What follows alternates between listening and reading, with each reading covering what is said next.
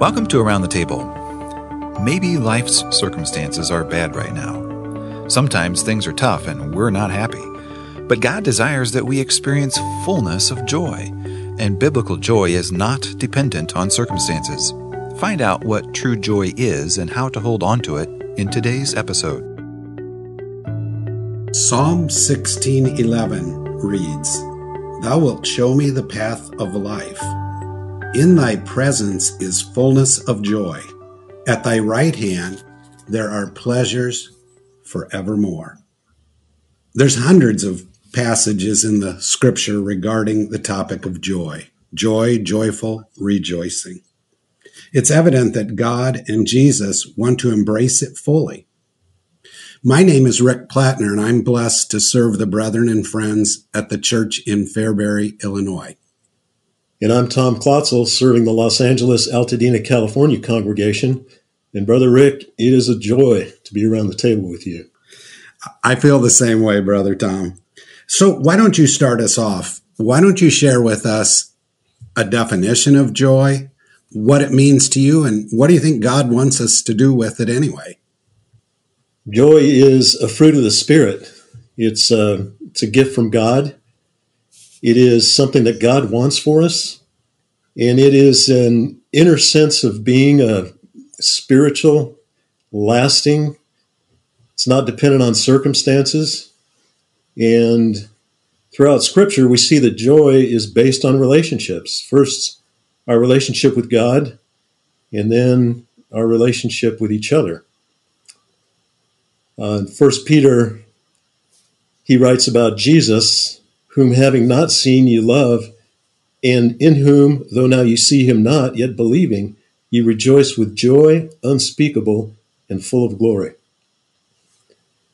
And then, as Paul wrote to the Philippians, there's probably 20 or so references to joy and rejoicing in Philippians. He starts out, I thank my God upon every remembrance of you, always in every prayer of mine for you all, making request with joy for your fellowship in the gospel from the first day until now. Those relationships that bring joy. That's beautiful, Brother Tom. I, I appreciate that.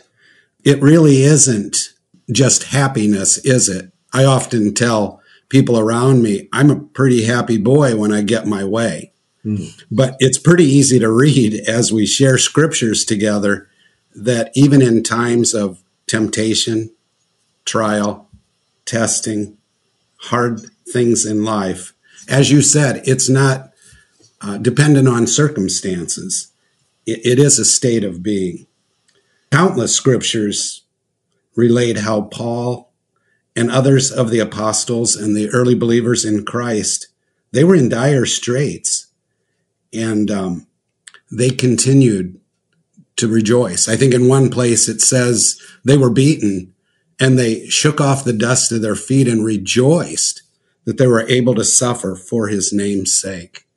I think of that just a little bit in context with you, Tom, because I was having a visit with Sister Jody a while back. Uh, it's probably been a year and a half or two ago, and it was after she learned she had cancer, and she was so positive and working through it. And I said to her, "Oh, I just don't know if I could do as well." And she stopped me there and she said, You know what? She said, God does not give us grace for our imagination. He gives us grace for our situation. And, and that has been a help to me to remember that joy really is a choice, that even in difficulty, I can choose to trust him, to love him, and wait upon him. Yes. Just so thankful for that. Jesus taught us the blessing of turning the other cheek, loving those who treat us poorly.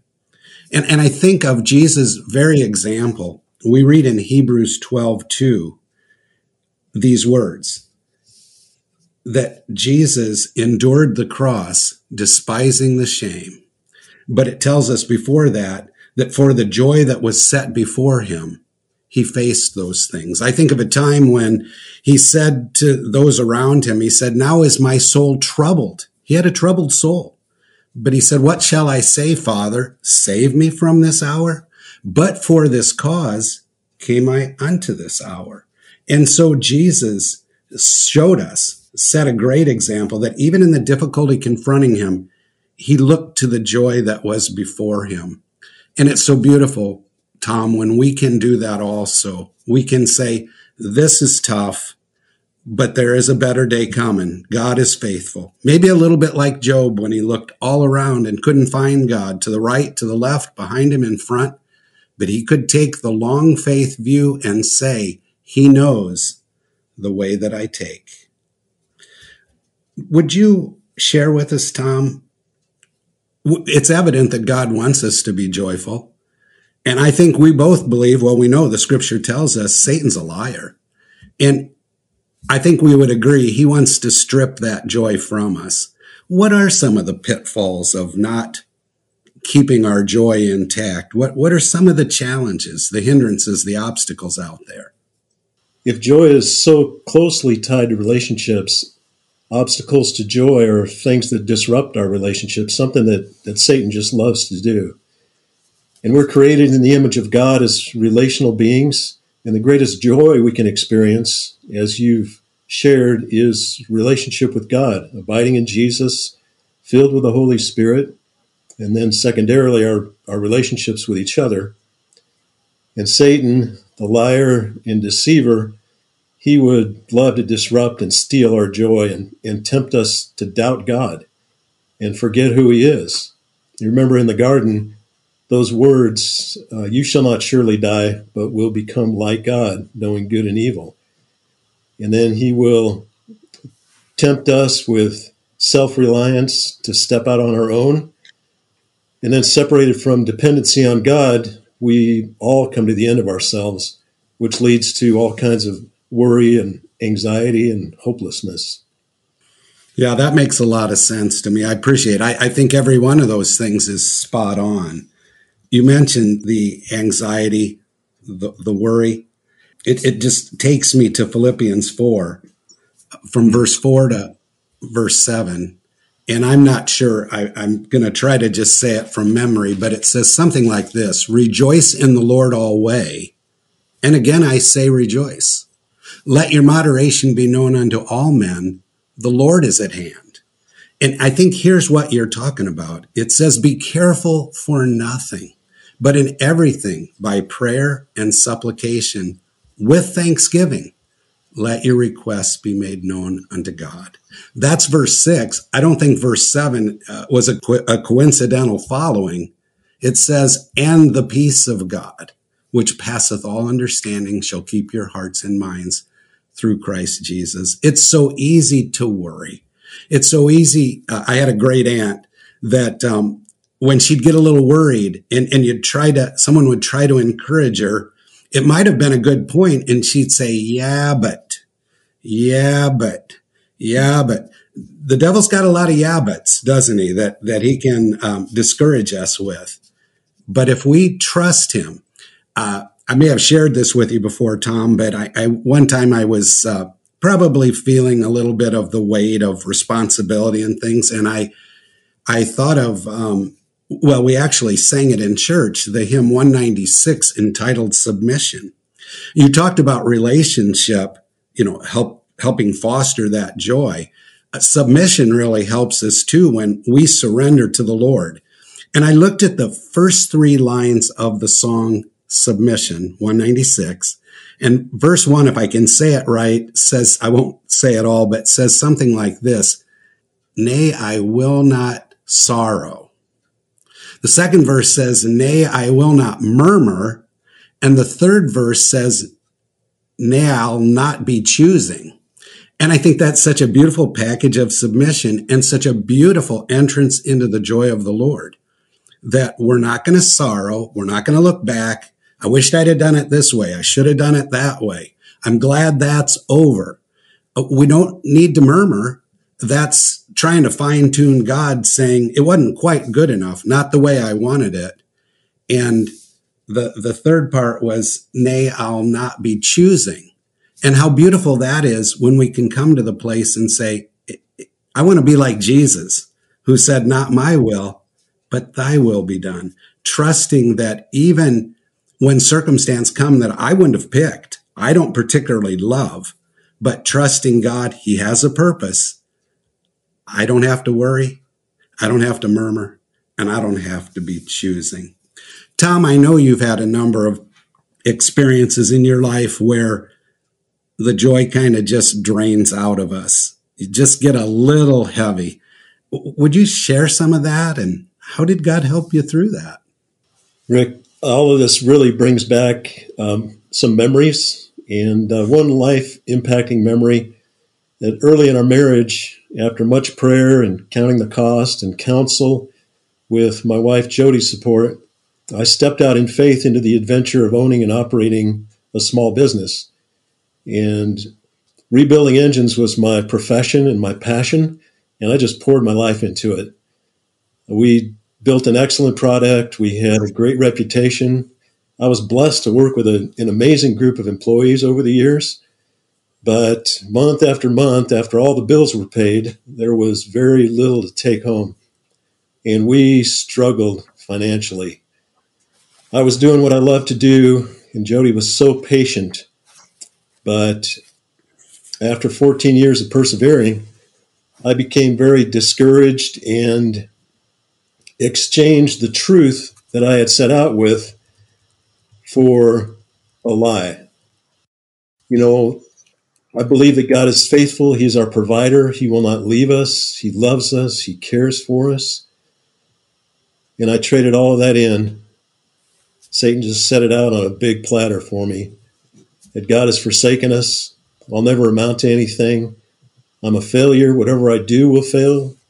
And I spiraled into hopelessness to the point where there were days I, I couldn't get out of bed. I was in a deep, dark hole. And I couldn't pray. I couldn't read God's word.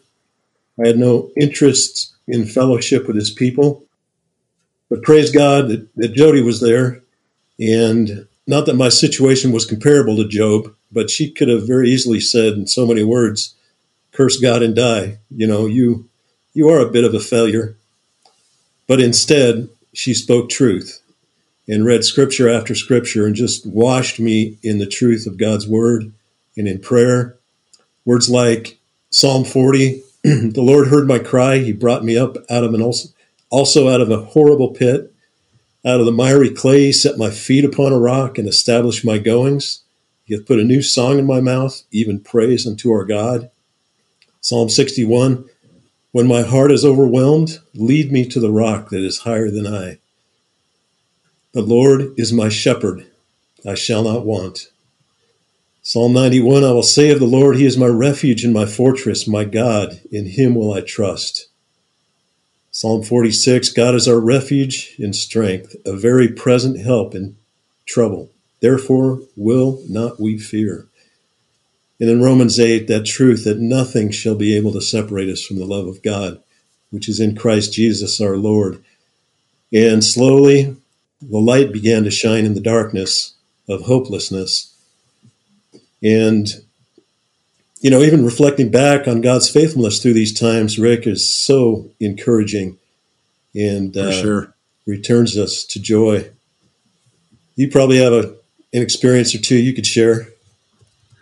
Well, I really appreciated what you shared. It is so evident. You, you're just living proof of what the word says mm-hmm. that God's grace is sufficient. And I think of what the apostle Paul said what he what he what was recorded there in in uh, Second Corinthians twelve, he said, "There was given to me a thorn in the flesh." I think I would have said, "Folks, this got thrust on me. I've got to bear this. Isn't it awful?" He said, "There was given to me a thorn in the flesh." That I might not be exalted above measure. I'm going to use pretty plain English he recognized God didn't want him to get too big for his britches. He wanted him to trust in God.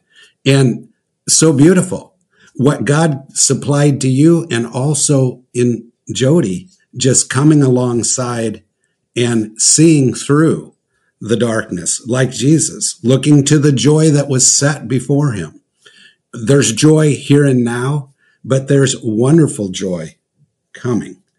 I would be able to share some different examples also, but I think I would just say probably one of the biggest challenges that I have is when I try to carry things alone. I, I, we may have some baptisms coming up, maybe a wedding, maybe I'm visiting with folks. I can't always get people to perform the way I think they should. And we try to carry that load. I remember visiting with a dear uh, elder brother one time, and he said to me, I think it was impeding my sleep. I'd wake up in the middle of the night. I still do today, but I'm thankful. God gives me a song. It sounds maybe silly, but I sing myself back to sleep. Jesus loves me. This I know. In my heart, there rings a melody. What about that beautiful song we sang, a lot of us as little kids? I have the joy, joy, joy, joy down in my heart. And then the end is down in my heart to stay. So we want to hold on to it. I'm sorry, I'm getting ahead of myself. Uh, the brother shared with me when I said, it's just so heavy. And he said this, Rick, when it gets too heavy, you are trying to carry it alone. Let God help you. I, I'll just share this quickly. When I was a young man, back in the days of long play records, um, we had different ones. And I remember listening to one. It was, uh, I won't even say who the, the recording artist was, but he was, he would tell a little story before the song. And the song that he went into was A Mighty Fortress is Our God. But before that, he said there was a little boy that was trying to move a heavy stone and he tugged and pulled and tussled and he couldn't move it. And then his father was looking on and he said, son, are you sure you're using all your strength? The little boy said, yes, I am. And he maybe he rolled his sleeves up a little bit and he tugged even harder, but he couldn't move it. You know what his father said? He said, no, you're not. You didn't ask me to help. And that sounds like where we are sometimes. Mm-hmm. We've got it so good, so many blessings. We talk at home a lot. We'll grumble about something that's so small. And then we say things like this. What do you think the people in Ukraine would say? What do you think the people in Uvalde would say? What do you think the people in Haiti would say? And now we just talked about it this morning. We've added to our list. What about the people in Syria and Turkey? We have nothing to complain about and so many things to be thankful for. Tom, I know our time's winding down here. I'm wondering if you'd just share a little uh, based on Second Corinthians chapter 1 verse 24. Apostle Paul talks about not having dominion over the brethren's faith, but he called himself, we're helpers of your joy. Jody obviously was a helper of your joy, but how can we spread that out among the elder body as well as with our churches? Yeah, it reminds me of the scripture in Ecclesiastes um, two are better than one because they have a good reward for their labor. For if they fall, the one will lift up his fellow. But woe to him that is alone when he falleth, for he hath not another to help him up. And that's exactly what Jody did for me. And that's what we can do for each other. I love that phrase, helpers of each other's joy. We can remind each other of those things that are true, of who God is and who we are and what he's done and what he's doing and what he will do and then that moves us to a place of gratitude, of uh, sharing words of thanksgiving and gratitude, help each other to return to joy. And it reminds me of the, the song, When Upon Life's Billows You Are Tempest Tossed, when you are discouraged, thinking all is lost, count your many blessings. And I would say even more than count your blessings, um, give thanks and express gratitude for those blessings. And even the folks that study our brains, brain science and all, have uh, come in line with Scripture as they often do, in that um, thanksgiving and gratitude pull us up out of the weeds of hopelessness and uh, return us to joy. That's something we can do for each other whether it's in you know the elder body within the church, one on one and personal relationships, even with a stranger. I found that um, as we speak truth and we share blessing, then uh, there can be a return to joy. That's beautiful.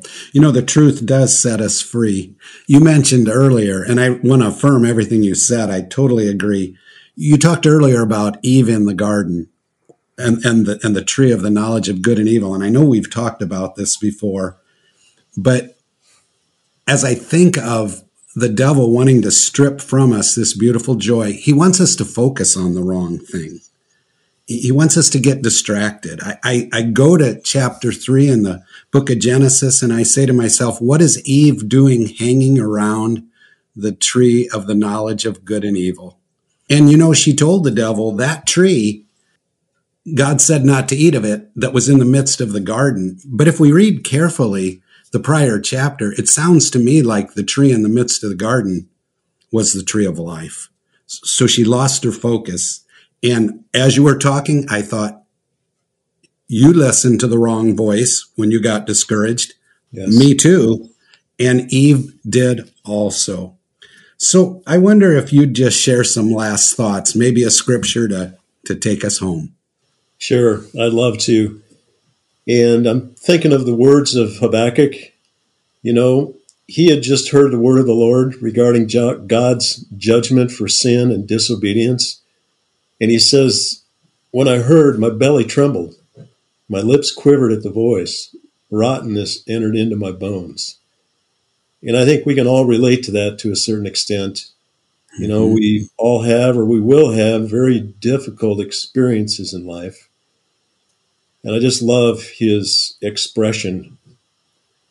He says, Although the fig tree shall not blossom, neither shall fruit be in the vines, the labor of the olive shall fail, and the fields shall yield no meat. The flock shall be cut off from the fold, and there shall be no herd in the stalls.